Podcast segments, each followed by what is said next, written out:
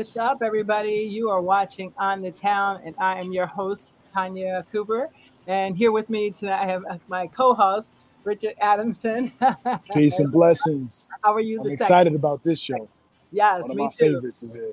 Yeah, so so tonight's uh, guest is a comedian, actor, writer, and he's known for uh, got oh, let me see my screen. Uh, got the hookup, which came out in 1998, and many other appearances. So that's just being nice. We're just being modest here. Uh, he has appeared on HBO, Russell Simmons comedy specials, Fox Network, you name it, Def, Def Jam, uh, primetime specials, BET, you name it, he's been on it. Uh, just to name a few. And he also has won Producer's Choice Award, uh, appearing on some of the great with some of the greatest um, people that you've ever imagined, Yeah. including the goat himself, Richard Pryor, Harry Belafonte. I mean, we could go on forever. So please just welcome Tommy Chunn. What's up? Hey, Woo! doing? Yes, yes. How are you? Good morning. Good, brother. I know. Where are you at? I, I, I know. I, it's it's afternoon here. I'm in Charlotte, actually. Oh, you're in Charlotte, my brother's Yeah, place. Charlotte. All right. Originally from Detroit, Michigan. Detroit in the house. Yeah, Detroit in the house. What up, though? What Yeah. up, though? That- that's what they say. That's What up, though? in Chicago. They say, "What up, Joe?" What up? Really? Joe? Yeah, I, I said I said, "What up, Joe?" to this dude. He was from Chicago. He said, "What up, Joe?" I thought he was clowning me, Uh-huh. you know, Yeah. just saying "What up, Joe?" because I said "What up, Joe," but That's Yeah. actually what they say in Chicago. They say, "What up, Joe?" What up, Joe? Wow. I never knew that. I knew about what up, though. I knew about Detroit, you know, because I know Yeah. a few brothers from Detroit. Wow. Oh, you know, okay. Mhm. Yeah. Detroit. Yeah, a lot of people. This is isn't isn't like the third person we interviewed from Detroit that's that's like known. What's going on? I think so. I think There's so. something in the water. Well, it's not that water. Detroit, baby. Detroit. Detroit, he pro- something in the water. It is Detroit like produces Flint. legends. Something extra, extra plus in that water. Yeah. Something. Y'all just knock out like like known people, like talented. So many uh talent. Uh oh, Tommy, you hit the button. Hit the button. there you go. The light. Yeah. Um. All right, I got another a call. was coming through. I had. Oh right, and that's oh. th- thank you for reminding me to mute Yeah. my thing, so that won't happen to me again. Yeah. that happened one time. Sorry. And speaking of Detroit, my favorite boxer's from Detroit, uh, Thomas one? Hearns. Oh, Oh, Hearn. Tom Hearns. Yes. Yeah, Tom Hearns. He knows me. Okay. You know, I, I I met him in Detroit, but I got more got more got so to know him in L.A. He used to come to a lot of comedy shows in L.A. Oh, okay. play. But but yeah, I performed with everybody, man, from back in the day, from Martin Lawrence. I've worked with Dave Chappelle before. I've worked with Jamie Foxx. I mean, I've worked with Bernie Mac.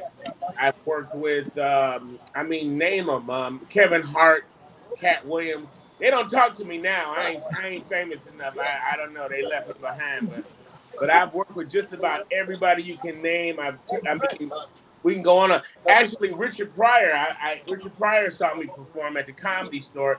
I was showcasing for Mitzi Shore. Mhm, That's Okay. Comedy Store's mother, mhm. Mhm. and um, I, I don't. And um, so Richard Pryor gave me a standing ovation out of his wheelchair when he was Wow. Diseased out. He, but I found out from his ex-wife that he followed my career and he really enjoyed me. So I never got to see Richard, but he got to see me. Wow. Wow. That's Wow. amazing. That's, That's an amazing. amazing accomplishment. Absolutely. Um, how, how did you get into com- stand-up comedy? I got into comedy because the way I grew up in Detroit, just my mother is dysfunctional and she's abusive and crazy, and she was a school teacher. Okay. And so, you know, I remember I used to go to uh, drive my mother to work. We used to smoke weed on the way to work. Mm-hmm. That And my, must be a fun job. my mother is so negative. I mean, I remember I, I recently, a, a couple years ago, I took her to Ann Arbor, Michigan to get a uh, to get a, a blood transfusion, Mhm.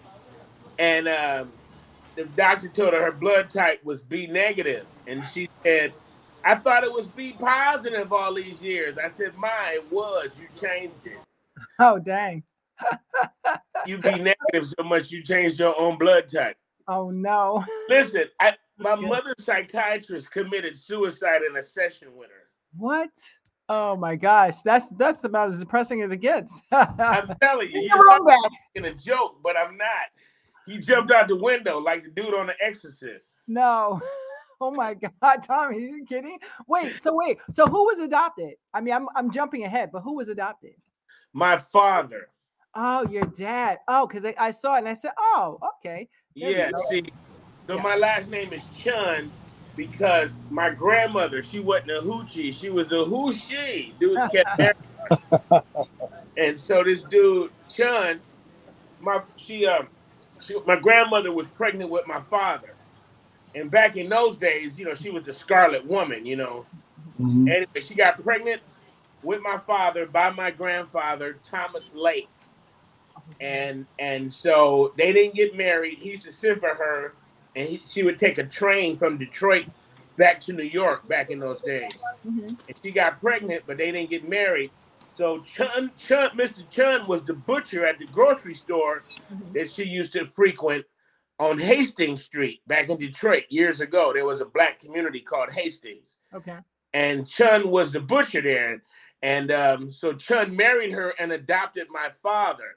And Oh. Chunn was part Native American. See, Oh. people, because we're brainwashed, because you know America is racist, Of course. think it's Asian, but Chunn is spelled C H U N N, and it's Native American actually. Oh. But I Oh, play with it in my show like it's Asian, right. but it's actually Native. Okay, nice. Wow. See, that's amazing. I was adopted, so that's why anything adopted, I'm like, yeah, that's me. That's my signal. Yeah. Uh, how do you think I got into comedy? Um, so so uh how do people react uh when you tell them what you do for a living? It depends on who I tell, you know. Okay. if you're a working comic and and they see you regularly and you're making money, they go, ah, you know, you, you made it, you the man. But if you're not working, if you got a segment, a dry segment, you a bum, you a loser, you a comedian. That ain't funny. My daughter is the first one to tell me I'm not funny. I be like, like that, that ain't funny. I'm like, I reach for Like the want some cereal. chili or something? Just- Really? just for the cereal. She like, well, Kevin Hart would have done that funnier. I'm like, I just woke up. What are you talking about? No, I- So if you if you balling, then you know they, they think great. The worst time to tell somebody what you do and that you're a comedian is on an airline flight, a long airline flight.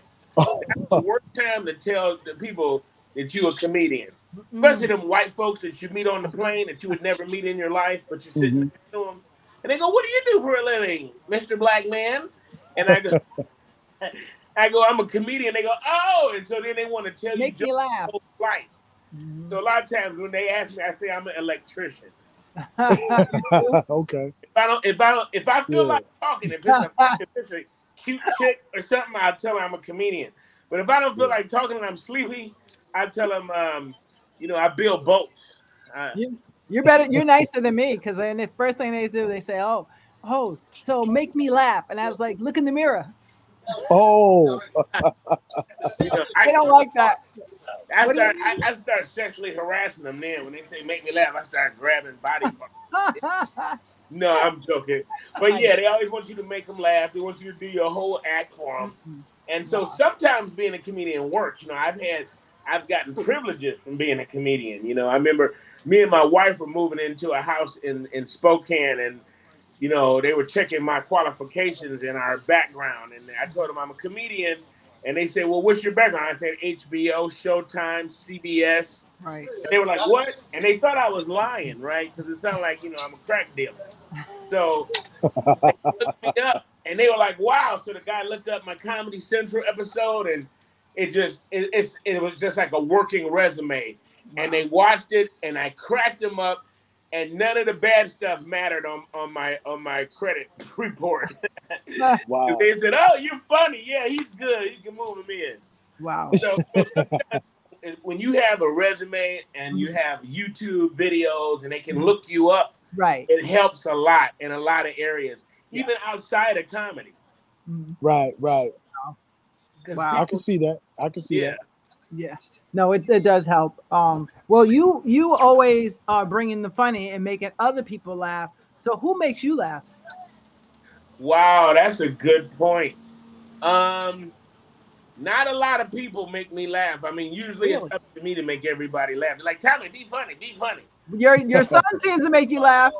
My son makes me laugh a lot, and his mother used to make me laugh before we got married. But when we got married, she changed and, and she turned into Kathy Bates. and Respucia.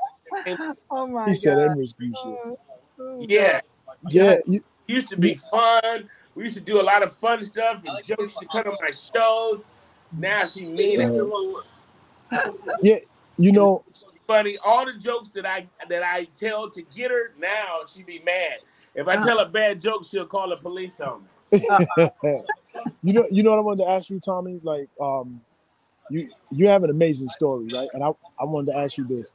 You grew up in Detroit, right? Detroit is still rough now, but you grew up in Detroit at a time where it was even harder. You know, Yeah. um, how did you? Because it seemed like you were the type of guy that had a miracle happen in your life. With a, growing up in a place that rough, how did you discover that you had the power to make people laugh? Because I've seen practically every one of your shows. You know, I know like a lot of your signature jokes, and I'm like, yo, this guy is is comedy. You know what I'm saying? You're still Well, legendary, coming from a place that rough. I, my mom, when I was a kid, she used to put me in the Christmas plays. My mother was a teacher, and so she's re- she's a retired teacher now for the Detroit Board of Education. So you can imagine how hard that was for her to teach for the board.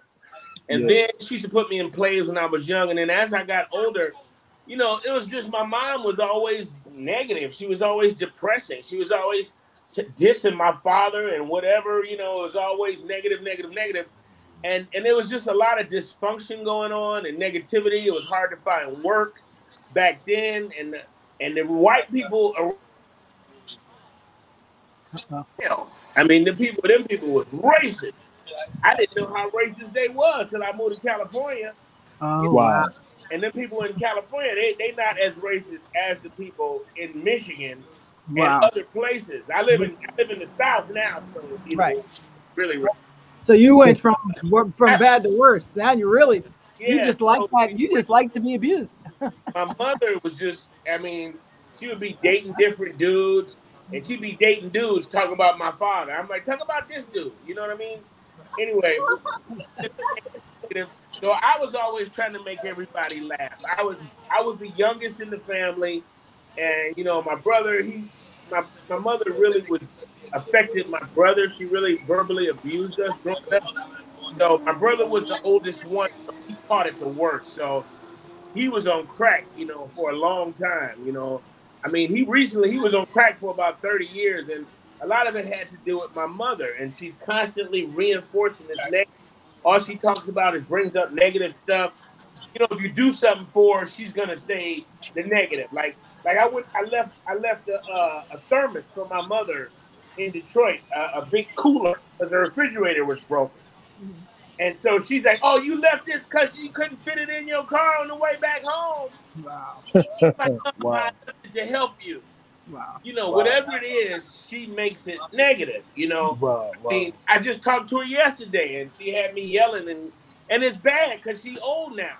But she, she people try to play it off because she old, Right. and she been like that. Right. Right. Oh, your mama got uh, dementia. You know she got dementia. I'm like, no, she got dementia. She got the this and she got to mention that. That ain't dementia. That's got dementia.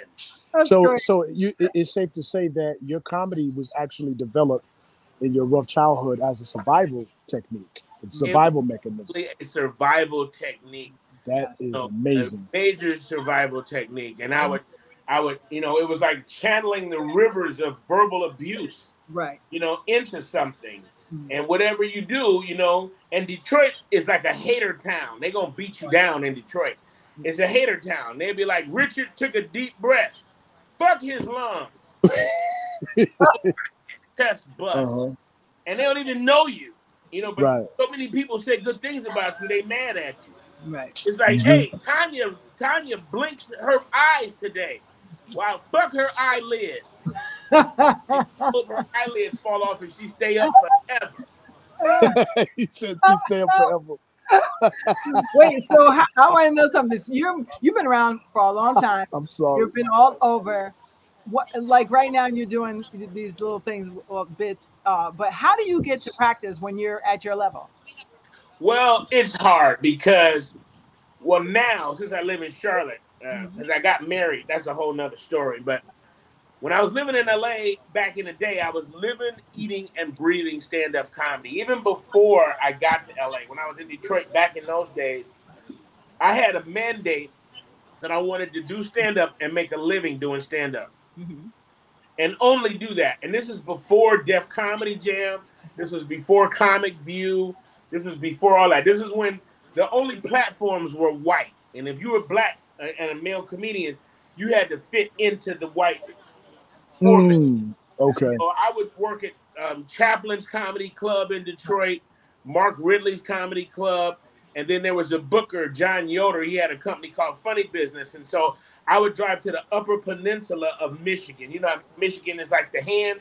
Well, there's this part up here, and I would drive right. all the way to that part up there, and it was like seven hours. But I, I wanted to just make a living doing stand up, so I had to do white and black comedy. Right. Wow. So I, I, I, call myself Black and Forth. My comedy is Black that. and Forth. I saw that. yeah. So, and and so um, it was basically like I would have to work white crowds and black crowds, mm-hmm. and I learned the difference between white crowds and black crowds. What's that? Black people love performance. White people love wit. Now, black people enjoy wit too, and white people enjoy performance, but white people really love wit and black people love performance. That's why with white people, I can you can just stand there and talk like this and tell your jokes. With black people, you gotta preach your comedy. You right. gotta do a damn joke and a flip. Right, right. You better jump. You know, because if you ain't sweating when you get off, nigga, you wasn't fun. Right.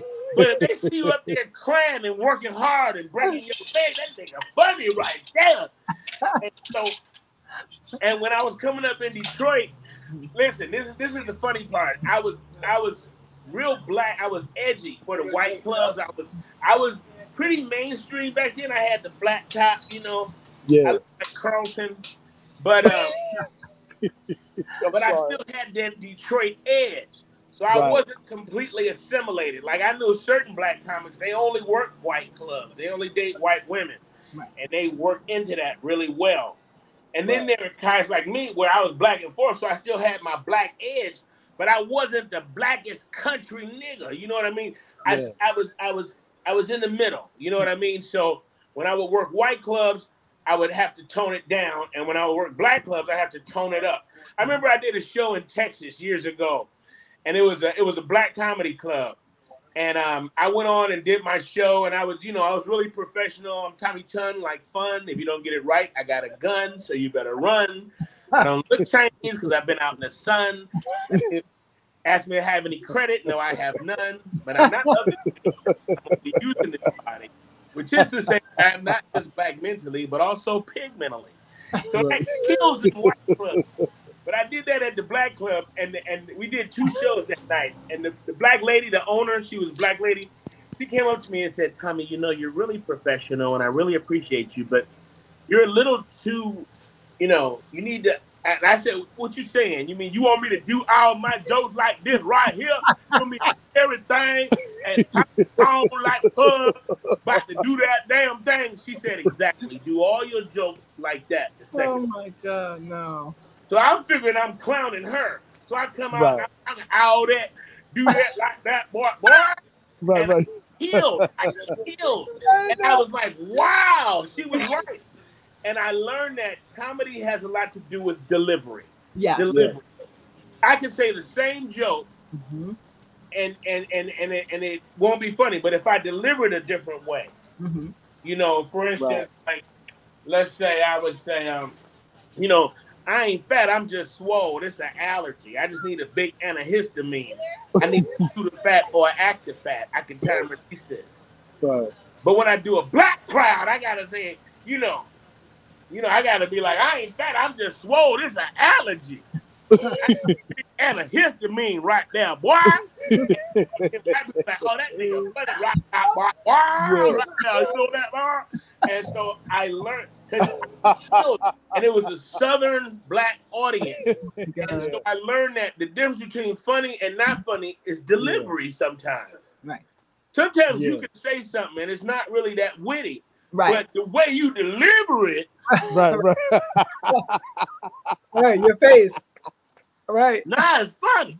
this is brilliant. This is brilliant because you know who was brilliant at that. Um, just to let you know, uh, Tommy, Tanya is a comedian, and Tanya is very funny even when she's not trying to be. But also, be nice. Red Redd Foxx had the ability to talk about Esther and Lamont Yes. in Yeah, a but- casual way. I That, do Redd Foxx. I know, and you look like him too. You look like him with a tan. Back then, that's it. Back, that's what I was trying to tell Lamont. I said, Lamont, your mama was so fat, Lamont. She thought I loved it because when I come to bed, I'd roll toward her. You know what the worst thing? I, I see. I do Redd Foxx. I say, you know, you know what the worst thing about fucking a blow up doll is? By the time you blow it up, you're too tired to fuck it. I just tired of hitting her arm off, fake bitch. Oh my god. So, Oh my gosh. but yeah, Redd Foxx. It'd be like, I one of his bits I love is when he said, uh, he he said, you know, he was talking about Malcolm X, but he said, I ain't gonna, I ain't gonna stop eating pork to be with a group of people. They asked me, how you eat that pork, that swine? How do you eat that? I said, knife and fork, mashed potatoes, collard greens, black eyed peas, Yes. peach cobbler, and a diet Rite cola. Mhm. I remember But that. uh, I think I remember yeah, that. I, I had my hair was longer, and I was we're getting ready. Uh, we're shooting the, this part for Redd Foxx. I don't want to go into it, but Okay. uh, we were going to shoot. We're getting ready to shoot it, but we had to stop, and so it keeps stopping and starting. So I cut my hair again because I go back on the road. Oh, But um, I'm in preparation to play Redd Foxx. Actually. really? Oh, awesome. So I just awesome. lost like 30 pounds. I'm trying to lose Oh, weight because Oh. heavy set dude. I am I am here for that because I was gonna say you should play him not just because you sound like him, but you would look like a darker ver- like a tan version of him. Come on, are you kidding me? and I'm tan right now because I've been out in the sun and this summer. Ooh-wee. But like four months ago, I was lighter because you know I get light and dark. Probably not like you. You black as hell all the time.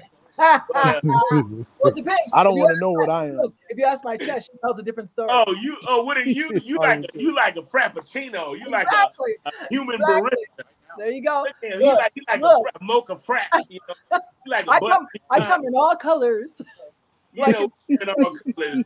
But uh, yeah, he's Oh, like that's funny. he's how I look when when I, and when the summer starts. I'm about his color. By the time mm-hmm. the summer end, I'm you. Why you saying Yeah. it like it's a problem or something? I know you so black. You I got love a my window t- ticket on a motorcycle. I told- She's so black. At night, her kids be mad because they ain't got nobody to look up to. Yo, it She's just keep, it just comes out with, with Yeah, she's so black. When she eat Tootsie Rolls, she got to wear a white gloves to keep her two fingers on. Wait, if you think I'm black, you should see my grandma. She beautiful black. I mean black, black, black. Oh, I Nigerian black. black. I love black. I love black. Nigerian black. Yeah. Tanya. You don't really understand how much you love black till you have sex with a real dark skinned woman. Y'all them Mhm. chocolate black women. wouldn't. I've never done that one. You ain't- yeah, well, I have. You know, I never had sex with a man either, but uh, you know what I'm saying. You know, you know that's what I say about because Hollywood is gay now. Like everything is gay. Like Lil Nas, and if you act gay, the white people you less threatening. If you like the brother that's like, okay, so It's um, yes, I'm from Detroit, and wow. I, I white people. It's a lot of like what they call them metrosexual acting comics. Like I know a few comics. I don't want to say their name, but it's some comics in LA that we all are heard of, but they talk like this and they they're very okay. So like, they Well, run- one of one of the things I noticed about you, Tommy, is you're able to be funny. With it, I mean, it's it's it's funny because you do it in casual conversation. You do it on stage. You did it in the movie. Um, I got the hookup, had me crying, and I was gonna say to Tanya, Tanya, you gotta hear, you gotta hear Tommy do Ice Cube. I was gonna. I was just gonna look at that, and I couldn't because of sound. But I'm sorry, I jumped ahead of you. I'm sorry. yeah, uh, I be doing Don't fire me, please, Tanya. Ice Cube. You know, I did Friday, then I did another Friday, and then I did another Friday. I might do the weekend. That's I was gonna do it Thursday, but I said fuck it then. but before I was a rapper, I was a gynecologist. Oh no. Could you imagine Ice Cube with the gynecologist Tanya, and you going in there and get the stuff checked? He'd be like, "Yeah, girl, come on in." Go and stuff on the thing. You just you never know what right, Tom- you, you never know what Tommy's gonna scoop do. Down, yay, yay. Eh? Damn, no, Tanya, everything, no, ain't, look, everything ain't black. It's some pink in there, huh? You just never. That's what made. No, I think that's what made my- Tommy a great comedian. it is Unpredictable. If, if, if he was, Unpredictable. if he was my GYN, I'd be like, I guess today's a good day. That's all. I know. I'd be like, damn, you've been eating too much yeast. You got a crescent roll in You're there. horrible. That's bad. Uh oh. now my grandson just walked in. Oh, I'm I'm sorry. like, Grandma, what yeast? Tanya. You got a biscuit What is up and she had a crescent roll. You need to put more vegetables and meat. You need to put it on the Atkins diet. Sorry. Oh my god, I can't. I can't. You're But hilarious. you know, you ask, you say, well, how come Tommy Chunn didn't go further? Because there was a time when Kevin Hart opened for me. Uh-huh. There's a time when Katt opened for Really? me. Mm, Yeah, that's you say, really, nigga, your career is jacked up. And no, don't- but but 'cause but I, see, was, I was I was handsome back then and good looking, and I was fire. And and I learned the black the black on black thing. It's like I, I, I learned that there's a lot of competition. Uh-huh. And the same comics that were my friends on the road when I moved to LA, it changed and they turned, they it changed. I thought dudes was my friend, but once they saw how funny I was, they started blocking. Mm. I done had Hey. a lot of adversarial comedian relationships. you know who said something similar? I'm sorry to, to cut it. Um, when uh, when we talked to Gerald Kelly, right? I asked Gerald Kelly about his situation when, with you know being the first guy to take his sons on tour, mm-hmm. and I said, why isn't that promoted more? And he said something to the effect of what you're saying. He said the culture is contagious. Right. That's the that's the terminology he used. He said there's people that can help you, that and that won't. And I didn't know comedians. See, I'm so I grew up in the Tupac Biggie era where rappers were beefing. I didn't know comedians went through that. Listen, there was a very there's a very prominent Detroit comedian that mm-hmm. everybody knows, and he's in Detroit right now. Well, we were best friends back in the day. Mhm. And I went out my way. I helped this dude a lot. Mm-hmm. Anyway, there was a time when I was on Star Search, and I mm-hmm. guess he was jealous that I was on Star Search. But I won the first round. Man, that dude texted me 30 times. He called me and texted me 30 times. I hadn't talked to this cat in, in about a year and a half, two years. But when I won that first round on Star Search, this dude texted me and called me 30 times. I didn't get to Texas because I was on CBS Lot. And all the airwaves on CBS Lot, it blocks Texas till you leave till you leave the lot. Then your then your Texas start going off because of the radio waves and the signals. It blocks your phone. At least Mm. back then. So the next round, I lost on Star Search. I lost the next round. Mm. This same comic who was supposed to be my best friend, Mm. this brother called me up and told me my he called me up drunk and told me your career is over and started dissing me. He kicking me while I'm down. And this this brother has had a, a, a pattern of doing that to me over the years. He the same brother that came and stayed with me in my apartment in LA.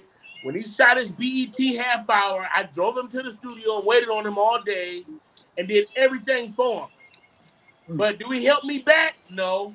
Mm, mm, mm. Well, you know what? Stand with me, he actually said, Do I owe you anything? And I'm like, Wow, nigga, really? So I'm like, I thought you owed me friendship or some sort of loyalty, but since you're saying that, you don't owe me nothing. You know what I mean? Like, but I realize who you are now. right, but exactly. the dude had a pattern, and I would keep forgiving him and keep forgiving him because I loved him. Right. Keep forgiving. When you do the quintessential black thing, the positive black thing, you support your brothers. See, we were friends before we were comedians. So it didn't matter if he was funnier than me one night on stage or I was fun- I always would love him. It didn't matter to me. Right. But to him it did. Because he had to beat me in the game. No, And, not- and our relationship got ruined because of his competitive bullshit. And there's a lot of that. I got a lot of comedians who I was best who I was friends with, and we don't even talk no more because of competition. Wow. and, and I was always positive and helping people, letting them stay at my apartment in LA, Right. driving them around in my Jeep. I drove them around in my Jeep in Detroit, and I drove my Jeep to LA, and I drove them around out there.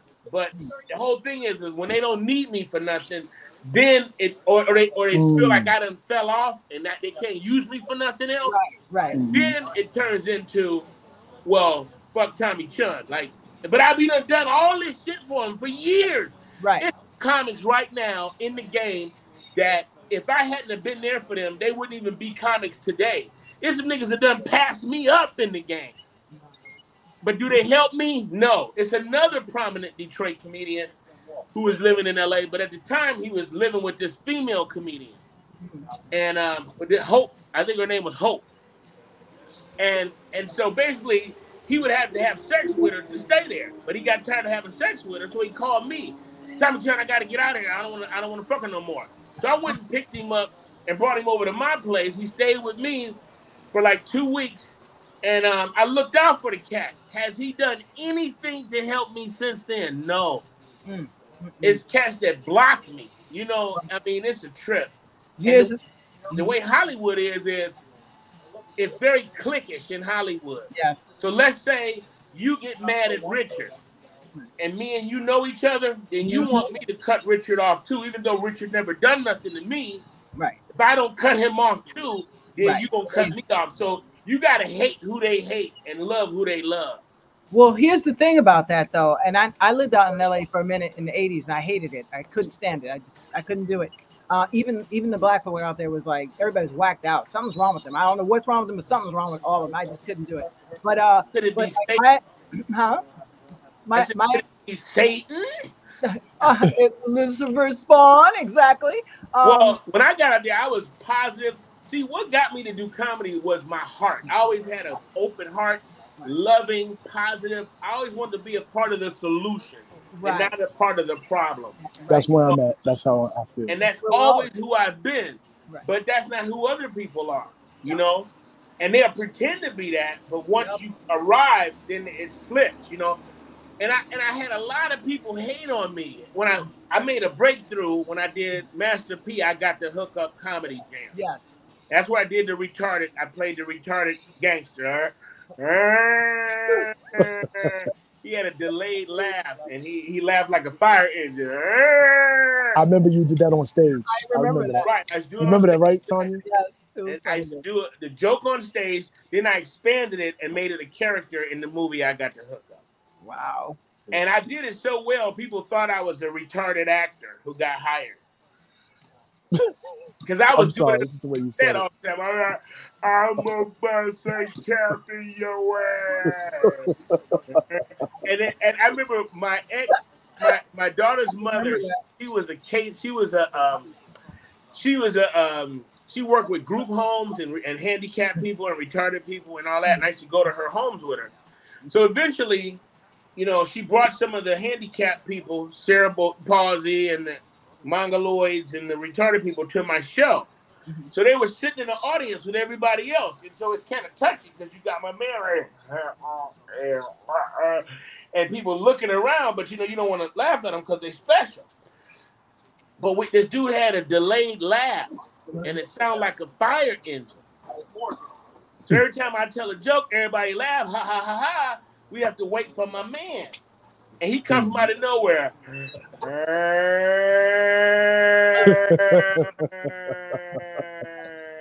I remember you did that on stage. I remember that. So that. right there, with and so it, get- became a pattern. So every time I say Yeah. something like that, he go. So you talking about niggas crying, trying not to laugh. The whole audience, we, we would stop, Yeah. and I wouldn't even look at him. I'd look over here because I didn't want to see him. But he mm-hmm. Even my peripheral vision. So I took that and expanded it when they told me that it was a. When I read for the part of Dooley and I got the hookup, I was in hookup one. I'm not in. I got the hookup two.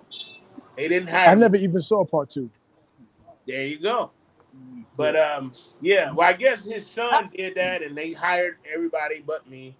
That's I've all right. Been excluded a lot out of a lot of stuff, and I don't know what that is. My father says it's my spirit. Hmm. He says when you have a good spirit and people have a dark spirit, you make them uneasy. And I, because I was telling him, I was calling not not dark skin. I mean your spirit. He goes, Tanya, I so saw your it. was spirit Tanya, is black as hell. too. Tanya was making me laugh, Her I was spirit trying got a not black to. ass afro.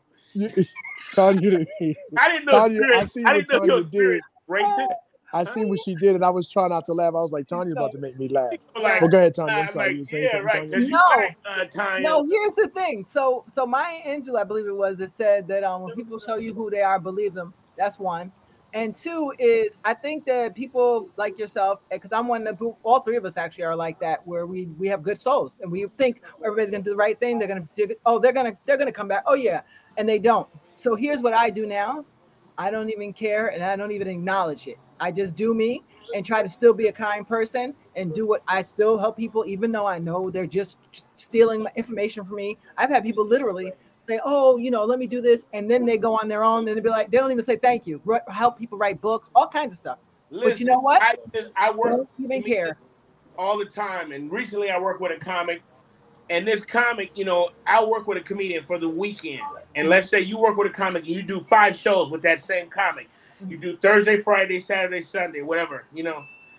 You know, after the first few shows, the comics that's opening for me, they start doing my material. They start doing my jokes before I come on. They see me do a concept on stage that they wasn't even doing. And then there and now I gotta follow myself. I gotta go on and follow myself. I gotta have a second set of material. Like I gotta have two shows. I remember one time I had did a show in, in, in California and my daughter came to the show and the comedian did my joke right before me. And my daughter was like, Dad, that's your joke. And I was telling her that's how the game is. He hmm. know that's my joke, and he know I'm sitting there. But he gonna do my material before I go. I had this routine when I come out on stage years ago. I'd be like, they go, I got, how y'all doing up in this bitch? How y'all doing up in this bitch? I'm a bitch? How y'all doing up in this bitch? That's, that's my trademark. People know me. And then I do a thing where I, I say, what if all the Motown singers put bitch in their songs? They had to sing bitch. Tears of a bitch when there's love. I would do all these songs. Like I go friends in the six and ready to the bed in the grass before you get there. You is. I can dig it, we can dig. it. Anyway, I had an LA comic. We on the same show at the comedy store. He mm. come out and do my routine before me. How do you do that? How do you Wow. get away with that? But that's happened to Tanya, right? Tanya, He didn't that Yes, happen I to you had one someone- songs, I had but he does the whole routine. Yeah. Oh no, they took mine after at Gotham Comedy Club. And I come up right after him to do my fucking joke again. Like, nigga, please. And his point was to say that's not original. Anybody can do that. Oh, that's what he was trying to do. But Why it's like, who made you comedy police, you little weird motherfucker? Don't tell to steal my jokes to try to prove a point, nigga. You not as funny as me. But the comedian is more politically connected to me. See, when I was coming up in Detroit, it was all about blowing up stages. It was about making people laugh. Right. You're dealing with middle class, working class people in Detroit. When you t- go to Hollywood, it's a different audience. Yes. The audience is made up of some regular people, but it'd be a lot of industry people in the audience. It'd be a lot of Mm. actors and lighting and people who work in the industry. You feel me? Right. Mhm. And then the people from the hood who come to LA, they're like the regular audience, but they see all the top comedians all the time. So it's Right. a different approach. So in LA, it's more about your point of view and and your persona. Like, who are you on stage? How do you come off? Like, it- it's not so much about your jokes because they've heard every joke and they'll steal your jokes. Mhm. Listen, Mhm. Tiffany Haddish used to be come to my apartment when she was homeless. I'd take her to lunch. We smoke weed and everything. That nigga don't answer my texts at all now. It's like I don't even exist, nigga. Like she never knew me. And I know she think I want something, but it's like, nigga, I never asked Tiffany for nothing. You know, at least not money wise. But uh but do I hear from her? She don't even respond to my messenger. yeah, but listen, that's and if I see her, hold up. If I see her in LA, you know, she go, she know who the fuck I am. And I told her that's me, that's breaking my heart, Tiffany, that you're not responding. But there's two sides to that. One side is, you know, I'm sure everybody's asking her for something now. Everybody's coming at her like that. So Yeah. it's like, you know, fuck everybody. Then a lot of the people that hate on you when you blow up are black. You know, a lot of the white folks they don't do it like that, but we do. So she probably is just putting me in the pool with everybody else. I mm-hmm. can't even tell her congratulations. You know, we was on a sketch comedy show, show together at the Laugh Factory. I've got her on shows, put her on shows when I was the man and I was hot. But do that nigga respond to me at all? No. Nigga, Dave Chappelle responds to me, Wow. Wow. and she don't. Wow. If I see Martin, Martin will stop and talk to me for an hour. Right. But she too good for to talk to me now. Wow. And I'm pissed off about it. It's like, hey, Tiff, you don't remember when we were cool? Right. Right. But now somebody done told her something negative about Tommy Chunn or something. Right. And now I'm the worst guy on the planet, or she's too she's too good for me. Mm. And I'm like, you know, I, as a time when I wanted to hit it, sure. But that's not what I was calling her for. She's already, you know, you dating Common now. I'm just saying, hey, Nobody really. or maybe she What is- was. and that's uncommon. Right. Huh? I- right. Was. My point is, if I call Capone, he'll talk to me. If I talk to Dave Chappelle, he remembers me. I mean, I can go on and on. Talent, um, Katt Williams. I hadn't talked to Katt in years, and Katt had started treating me weird. But the nigga took me on tour with him to Vegas and paid me a nice chunk of change. Now, Katt is bipolar, so one minute he'll be nice, next minute he's slapping the blunt out your hand.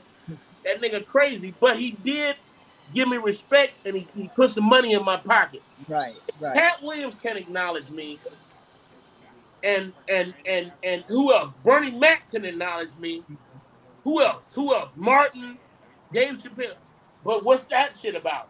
There was a time when the Big Leslie, we were friends, and I had an after hours comedy night in LA called The Good Hood, and I hired her. I would pay her whether we canceled the show or not. But then niggas don't know me no more. They do good for me now. Mm. Mm. See, you're better Yeah. than me because I, I, I, I mean, we all run into those type of people. But I now no longer. Maybe it's my age. I'm over fifty. I don't care because because I feel like this. Everybody who took the elevator up must take it back down. Hey, you know what? And Ooh. maybe maybe people do things that I, I like wouldn't do to make it. You know, when you count other people's success and you count their money, you can't do that because maybe they did something. I mean, there was a time when you know me and Leslie were tight and we used to kick it and hang out. You know, I even think she was a little attracted to me. I never hit it, you know, but but now she mm-hmm. married she's married to that white chick from Saturday Night Live. Oh, Yeah, I remember you was telling me that. I, I didn't know that at all. chick From Saturday Night Live, the Verizon white chick. right. I know. Yeah, no, I, yeah, I remember we was talking about that. I didn't know that. Yeah, Yeah, that, told they me, married now. So so it's I, that's a whole nother league to me because I'm not gonna do nothing gay to make it. Like, but maybe she was already. You know, this this is my thing. If you openly gay, I don't have a problem with you. If you if you say you gay and you act gay or you you Exactly. gay, I don't mind. I ain't got a problem with you. Right. There's some niggas that be sneaking on me. There's Right. niggas that come up and wanna wanna correct. Hey, Tommy Chunn. And I'm Hmm. like, nigga, don't caress me. I done had niggas do that where they come up and go, hey, Tommy, what's up, dog? And I'm like, hey, you know, and Mhm. I've had niggas on the low low try to hit on me. I remember one time I had this this one promoter in LA. He brought all these chicks to the comedy store with him, and the chicks were hitting on me. So I got in the limo with them, and one of the chicks started giving me head in the limo. This is the first time I had ever got head in front of anybody. So it's like it's like five women in the limo and two dudes. It's an African dude at the other end, and my boy, he's sitting right here, and all the other women are right there, and the chick is giving me head. This is LA story. And so I'm getting head, and it's getting good, right? I mean, she's sucking a bicycle seat. You feel me? I wasn't going with the wind, I was going with the wind. So listen. So all of a sudden, I feel this other hand rubbing my thigh. And I'm thinking it's another chick about to double team me. My fantasy is about to happen. Nigga, I look down and I see a watch and a cufflink. Oh my God. No. And this this nigga rubbing my thigh while she giving me head. I- You know, my dick balled up like a hockey puck.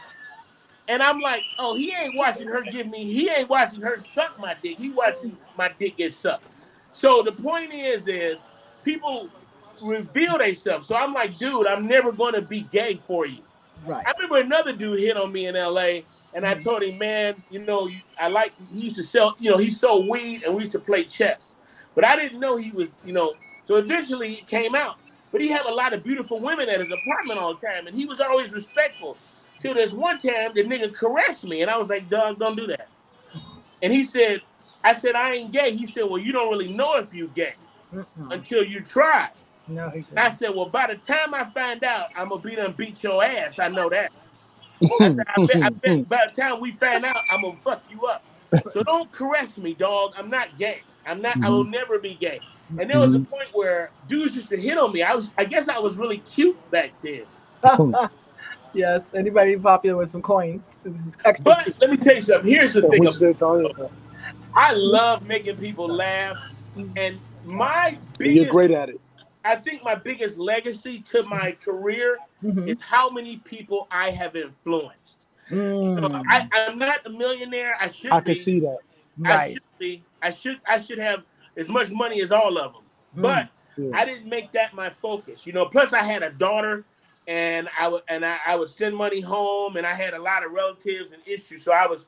I got you know kind of waylaid, but I would think my my to me my biggest attribute is all the people I've influenced, including mm. comics who don't give me the time of day. Mm. But if you talk to them and you backtrack in their career, they'll tell you there was a time mm. when Tommy Chunn influenced them, and I helped them. I can see I that. Guided them, and I nurtured them, and I gave them information and right. got shows and did everything to help them, and they don't even talk to me now. Wow, that's crazy. But I again, I tell you, I'm telling you, and and I have a third eye that you can't see. Is back here. Um, but if you just wait, you got one. well, if that's the case, I got another a fourth eye. No, um, just wait. Okay. I say time is the best. Um, how do you say the best? Time in your pockets is the best revenge because if you outlive them, whoever they are, I guarantee you you know what God has for you, nobody can take from you. Nobody. I don't care what if they could say, nah, if you don't take them glasses off, you ain't gonna make bull crap. I don't believe there's such thing as competition. There's no such thing as competition. Because I can't be you. As much I can study you all day for five years, 10 years, whatever, all day. I will never be you will never be me, but you can learn how I deliver my jokes and you can emulate my whole style, which Doesn't a matter. lot of comedians in Detroit. But you know what? Don't matter. You, you know what, Tommy? I, Tanya is right, mm-hmm. and, and the reason why I say she's right is because what you did in comedy, a lot more people appreciated it than I think even you know. Because when Tanya, who was very very um, loyal and helpful, because Tanya known me for years, but when Tanya blessed me with this opportunity on her show, one of the first things I said is what I told you. I said, "Yo, I got to get Tommy Chunn. I got to get Tommy Chunn on the show because we remember, you know, Tanya is a comedian, so you know she knows her history in comedy. And I was a fan. You know, I tried comedy. Actually, Capone, he probably doesn't remember this, but he did a show with a friend of mine named Swin and another guy named Roberto. They had a show in New Rochelle, and Capone gave, gave me a shot at comedy. And I was doing all right and almost bombed, so he stopped it before I bombed. But I think I told you about that. But I, I remember all the history of comedy, and you're in that history. You, Kenny Howell, Gerald Kelly, talent. So I said, I said, yo, we gotta get Tommy Chunn. I mean, I you know, go back to them all. I, I, used to, I was on tour with Bernie, mm-hmm. um, um, Royale. I love Watkins, Bernie Mac. on tour. Mm-hmm. I've been on tour with Joe Torry. Mm-hmm. I've been on tour with Chris Tucker. I've been on tour with Faizon. Wow, and me and Faizon used to be best friends too. And he, he don't, he treat me like crap now. And um, you know, um, I remember I'll tell you a Faizon story. We were at the comedy. He came by my apartment earlier that day, and I told him I got a date tonight. I'll meet you at the Comedy Act Theater in Leimert Park in, mm. in, in LA. You know what I'm talking about, Tanya? Yeah. Yeah. So we get there and we it's about eight o'clock and Faizon starts going, Tommy, what happened to that bitch? I thought you had some bitch coming. I guess she stood your ass up hey nigga, I guess she ain't coming, nigga. You know, ah, ah, face down, ah, ah, you know. And so I'm like, yeah, I guess not. So finally, about she was late. So about 9 30, 10, the baddest woman, the most beautiful sister you can imagine walked in. Every dude was on her. And they were like, oh, oh, oh, oh. And she was like, I'm here for Tommy Is Tommy here? So uh, now Faizon is like, so bad because she showed up. Mhm. So he sat behind me at the table where all the comedians sit in the back of the room. The Comedy Act Theater is where Robin Harris used to perform. Mm-hmm.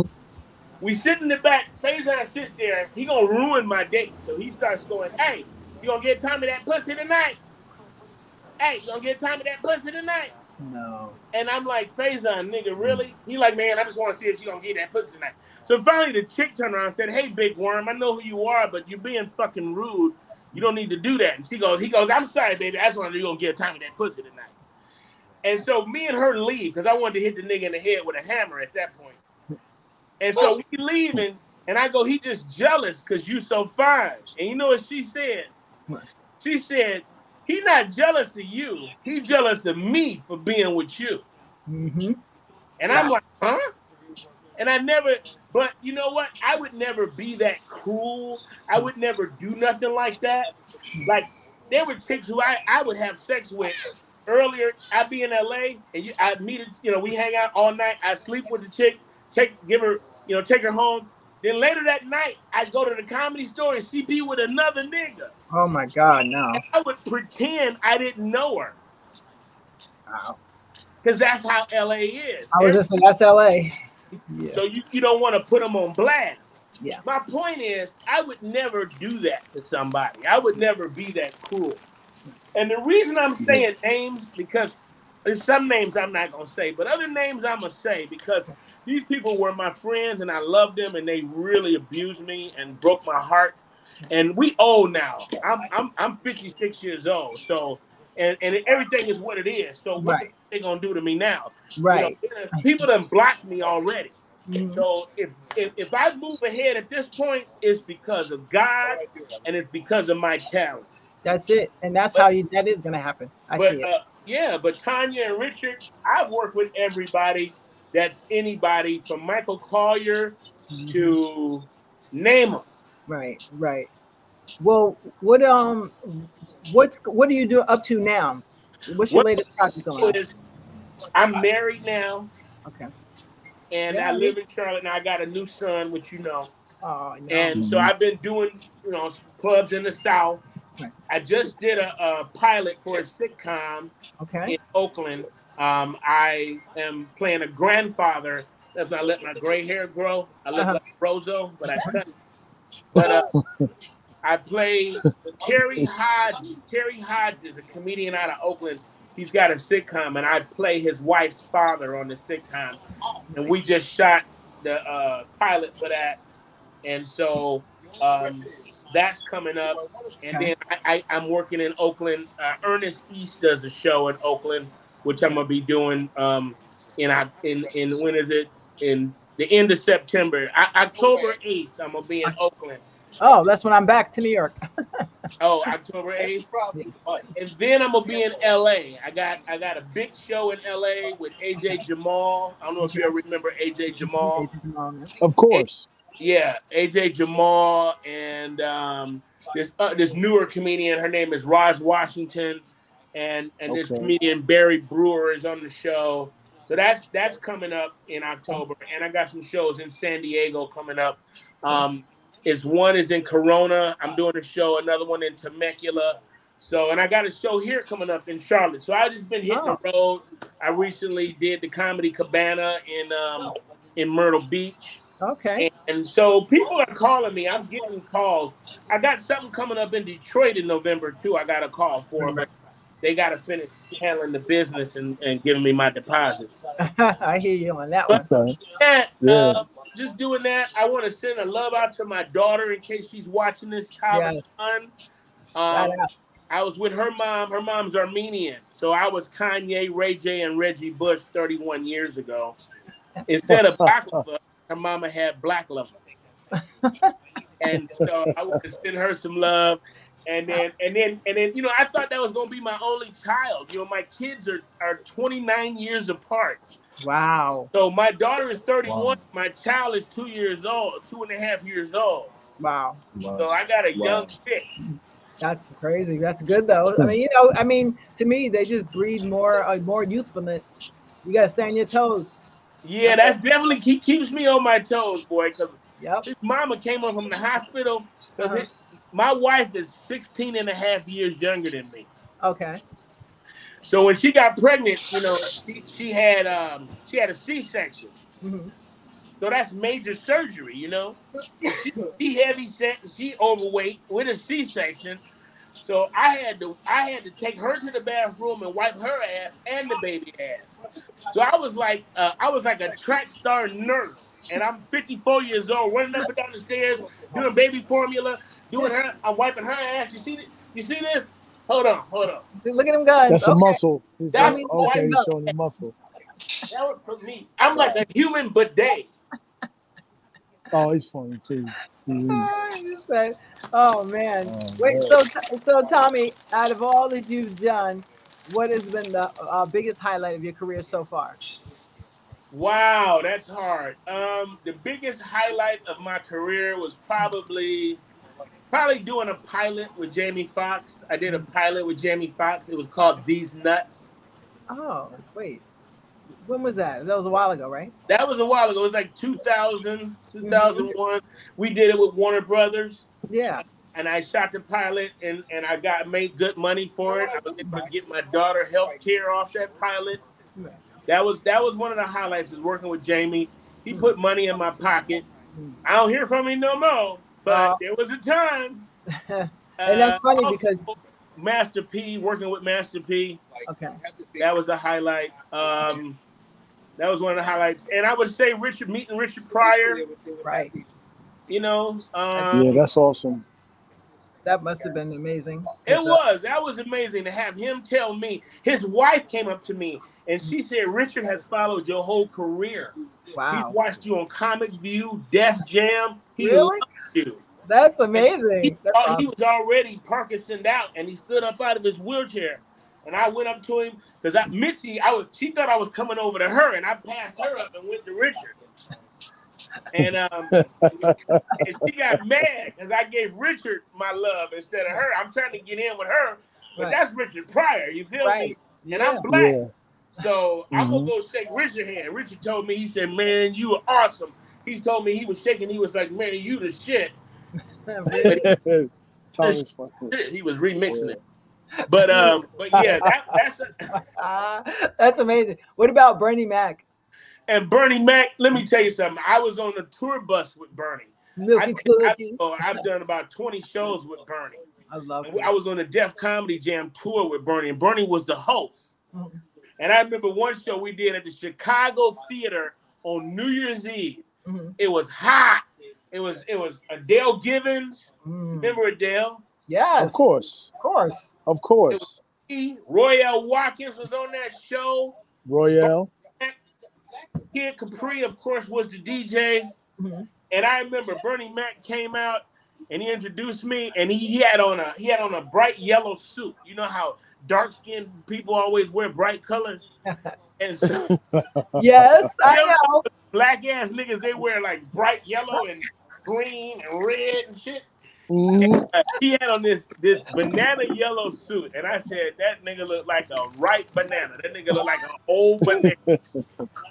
and he came out and bagged on me and said, "Oh fuck you, you cat dick." mother-" anyway, but that was, that was that was fun bagging on Bernie, and um and going back and forth. That was that was a highlight too. Being on the Def Comedy Jam tour bus Oh yeah, yeah, Being yeah. I can tour imagine. bus. We would be in Nebraska, right? And we'd Mm. stop and everybody go get fast food. We I'd go get McDonald's, somebody go get Wendy's. Bernie would come back with rib tips. We'd be like, How the hell you get rib tips, Bernie? I got some girls over here. That's what I I got. get some motherfucking rib tip. I get a rib tip in Utah, nigga, from some Amish people make Bernie some barbecue. Exactly. I love his voice. He, he oh, was that's something, funny. I tell you. I, he is. I love this. His voice, his tonation, his his timing, everything, just amazing. But yeah, that's big. And That's really big. Yeah, so I've had I've had a lot of like Hallmark. I remember um I did a show. I, I did Evening at the Improv. I don't know if you remember that show Hmm. with Budd Friedman on A and E. I've been Okay. doing this a Yes. long time, Yes. And and Yeah, I was- know. I, I've seen it. Yeah, but Mickey Rooney, the old white actor from the old black Yes, and I remember him. Yeah, Mhm. yeah. he introduced me. on on Evening at the Improv, and that was kind of a highlight for me because I met him and I met William Shatner that night and a bunch of like really like oh, you did? i- William Shatner. icons, huh? Yeah. Mhm. Star Trek. That's Yes. icon. Beat me up, Scotty. I remember him. Yeah. And, and, and here's here's another highlight of my career. When I did the Jamie Foxx pilot, I actually did a really sexy scene with Tyra Banks. Oh, Tyra. Yeah. Yeah, he brought her into the pilot. We were doing the pilot at at the ranch, Warner Brothers Ranch, out out in Burbank, out mm-hmm. out you know in the valley. And mm-hmm. um, Tyra came in. We were already rehearsing, and Tyra came in, and there was this scene called Office Flirt, where mm. Tyra would flirt with different people in the office, and once you'd hit on her, she'd blow the whistle on you and get you fired and take your position. And she kept Wow. doing that to all of us till she got to the boss. She tried to do it to him, but he was gay. And he flipped it on her and she lost her job. So that was the sketch. Wow. But- That's She funny. do it to me. She was all over me, y'all. Like in the sketch, she'd be sitting on top of me. She would be like, Can I get that above your head? And she'd have her coochie in my face. She'd be sitting on my head. Then she spilled the water on her titties. And I mean, we were damn near having sex. Damn near. It got to the point where me and Tyra, Tyra actually started taking me out. Like I, I said, because in the scene I say, well, maybe we should get together sometime and go out. And then she blows the whistle on me. But in real life, after we shot the sketch, um, she, she actually picked me up and we went out a few times too. She called me at like midnight and my girlfriend answered the phone. and that just killed it. But me and my girlfriend were broken up. She just Wow. happened to come over that night. But she, my girl had broke up with me. She wouldn't give me no sex. And she had came over to get something of hers. But I was in the bathroom and I thought it was the homie on the phone. I told her, hit my uh hit the voice uh the voice, uh, you know, what's it called? Speakerphone and they would say, "Hello, Tommy. This is Tyra," and and and she could hear it was Tyra Banks. You know what I'm saying? Uh, no. And and let me tell you something. It blew her away to have Tyra calling me at booty call hours. After that phone hung up, my ex girlfriend she tried to suck the memory of that call out of me. She wouldn't have sex with me, but after Tyra called, yes. oh yeah.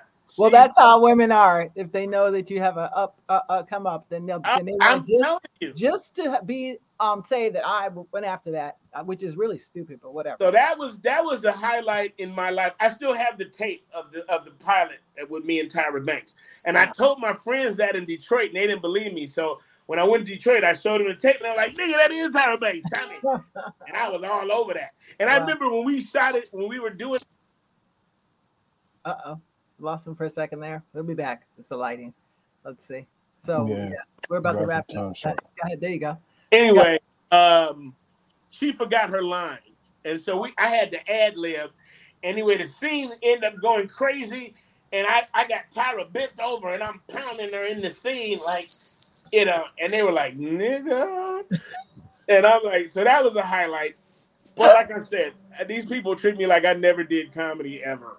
Wow. So there have been times when I've been down and I felt like, what did I do wrong? Like, what did I do? Like, because I was the funniest one. I mean, I was one of the funniest dudes at one point, you know, for sure. Yes, yes, definitely. Well- Yes. that, I remember you. But a lot of things have personal things in my life happened with my first, my baby's mama, my daughter's mother, Mhm. um, and then a lot of personal stuff. I had comedians that I loved from Detroit. Like one dude tried to jump me at the comedy. I've had a lot of people. I don't know. Maybe it was envy or jealousy, but it was. It was. I, I got to the point where it really broke my heart that I had people hating on me. Now I understand they were doing that because I was doing something right. Right. But at that time, I took it to heart, and it it, it kind of threw me off because I had a lot of people um, betraying me Right. and blocking me. That's a sign of success. I'm I didn't saying. realize that back then, and now I haven't been in the limelight for a long time. I haven't been on TV. The last TV show I did about six years ago with Gabriel Iglesias on com- on Comedy Central. Y'all know Fluffy, the big fat Mexican Yes, guy. Fluffy. I love Mm. Fluffy. Well, I did his show um, on Comedy Central, and I was the only black male comic the whole season. I did the first season of Stand Up Revolution, Mm. and uh, and he never took me on tour with him. I don't know why. I must have said the wrong thing. I don't know. It's all right. But uh, a lot of people, I'm the guy a lot of people use for shit, and then they don't. like I just had some people book wanted me to do some show for them. I ain't gonna go into it, Right. but they got me a plane ticket. But they said if we get picked up, we'll pay you.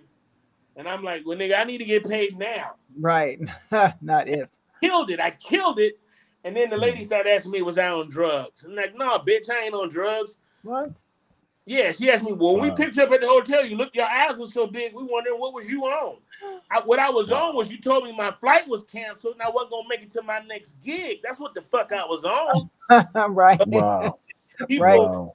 you do something for people and they don't pay you back or whatever, acknowledge what you did for them. They got to find something wrong with you. Right. Mhm. Well, I, mean, I keep telling you, keep trudging on because uh, what, what I told you, what God has for you, no man or woman can take from you. I don't care what anybody says. It never cannot take. It may maybe maybe maybe just maybe. You know, um, sometimes we look at things and we say, well, how come this happened to me or why is this? But maybe there's a reason because maybe you're gonna get an even bigger payoff. So just wait. Maybe, maybe one day I will. Maybe we'll do this Redd Foxx and I'll blow up again. There it is. Um, and then somebody else told me, they And- said, they said, Tommy, you might not have blew up back then because you might not have been able to handle what comes with that. Bam. And There you God might might have been keeping you from something bad. Like sometimes when something you think something is bad, Yep. it, it- sometimes it's something good. You just can't see the other side of it. Yeah. And That's- somebody Yeah. said you might if you you might have destroyed yourself back Yep. then. Especially Right. Hollywood. But you Right. kidding me? Just you know, I you know might have had too much. Yeah, sex. and, and too much And you know anything. I know people that was that was out here in these streets when I was modeling, and they were with Wilhelmina, they were with the big agencies, whatever. Because modeling, comedy, all the same thing. Music, same thing. Same hustle, same Mhm. snakes, all the same thing. And um, I used to be like, well, how come this person that? And then I stopped. My mother was like, stop worrying about what everybody else is doing because there's a reason why maybe he don't want you there yet and and then something happened to a friend of mine uh, where she was sexually abused uh, and, and it jacked her up and she became an addict so so there goes her five minutes of Mhm. fame is gone done so maybe I I, made it I'm all the your way. I made it all the way to the precipice. I was right there. I did the pilot with Jamie Foxx. I had the, the guy who directs Friends. He was the director. Mhm. I had Benny Medina. They wanted to manage me and Mhm. all this stuff. And I tore my ACL playing basketball, trying to lose weight because Jamie Foxx told me I was too fat. Mhm. And so I hurt my leg. And then I had to choose between doing this showcase for creative with Steve Smoot and getting my surgery. And my father, I asked my father, what do I do? And he said, what do you think you should do? What's the most important thing? I said, my leg is probably, I mean, I, at the time, I thought my health is more important than everything. Right. Because I might get another chance to do Hollywood, but if my leg is messed up and I don't get it fixed, Mhm. I'll be, you know. So I got my leg fixed instead of, and I had to call him and cancel my showcase for for creative. And it, this was Jamie Foxx's agent, by the way. Right. right And so that was my big break, and I wasn't able to do it because I was I hurt my leg trying to lose weight, trying to play basketball, and I hurt my leg. So, and after that, I didn't hear from him no more, him or Marcus King. And I I eventually got my leg fixed, but they they they punish me for that. And so that's just how it works, I guess, you know. yeah, that's it and that's But I, all but, but I got my leg fixed. you got your leg fixed and, and guess what because you can't do nothing without that leg So- well you could but then you'll sound like one of the people you'd be playing so i'm just saying Well, somebody said, well, you, you could have went and did the showcase with your leg because my leg was in a cast and I couldn't. I was a stand up who couldn't stand up. Right i'm And- sit down stand up Yeah. so I'm in a cast, and who knows? Maybe they would have. Maybe they. Maybe if I'd have went there like that, maybe they would have gave me a deal, and, and and I don't know. But it's I all ended up good getting surgery instead, and it, it, it hurt- you know it hindered me. Right. Well, things happen for a reason, is what I say, you know. But uh, but either way, I appreciate you. We appreciate you so much for taking the time to come here today. I know you're busy yeah, and I know you got other things to do. Um, yeah, um and you out in Charlotte. Wow. yes. Yeah. Well, I got married. I ended up getting married. Mhm. And when I met my wife, she worked for Jenny Craig and she was gaining weight. I'm like, Oh. you must be good at math. I can't. Well, it was a pleasure, man. Yes, and, I- it was and a the last pleasure. thing I want to say, the last thing I would like to say, if it's okay, Tanya, is that Tommy keep on pushing. Um, none of your stuff was in vain because you know you still got people that love you, And perhaps it was a blessing in disguise because sometimes Mhm. God can see things that we can't.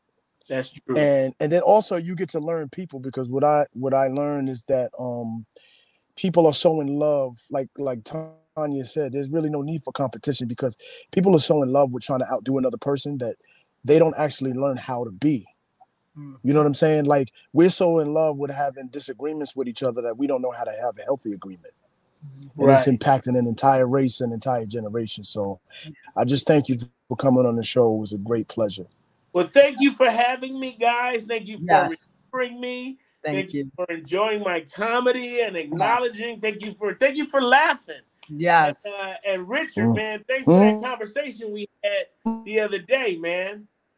Yes. Yeah. Let us know when you um Huh? yeah, when your next project comes out. Please Yeah, let we're us gonna- know, especially that Redd Foxx. We waiting for that. Yeah, they Yeah. keep having Have problems more, with. I'm, it. I'm gonna be in contact with you Huh? Would you say, Rich? yeah She's gonna What be a you- comment. No, no, no. I was saying, yeah, no, I was just saying we're definitely gonna stay in contact with you, and um, we're rooting for you. Yes. Well, thank you. And I'm I'm supposed to be coming up to Jersey to do a show with uh, Bob and Reggie Sumner. They they gonna book me up there. So whenever you hear I'm up in the New York area, come out, Rich. Yeah.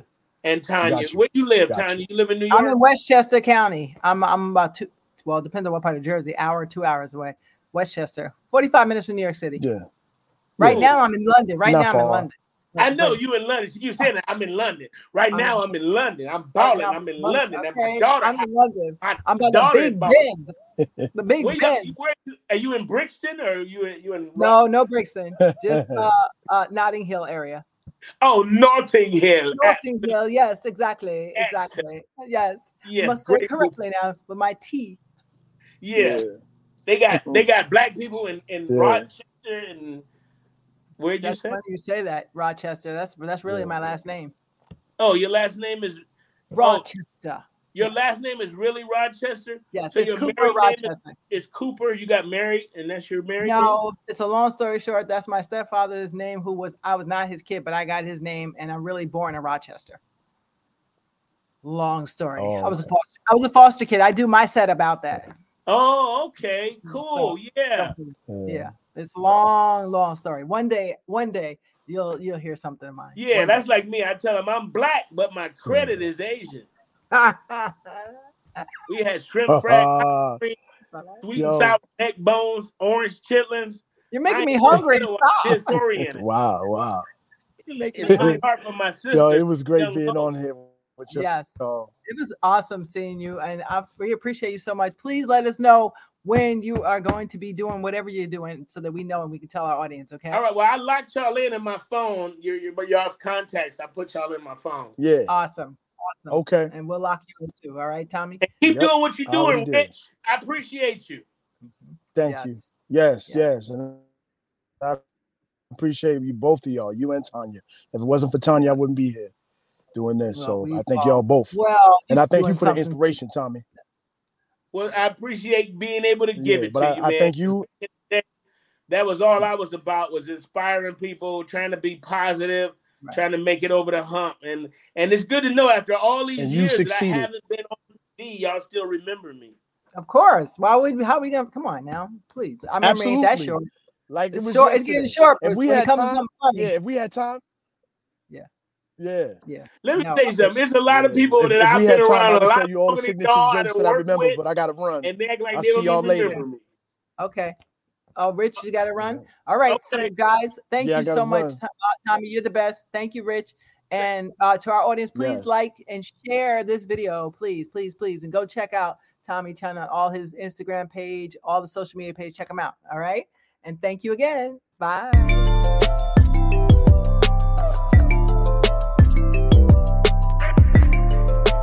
Bye.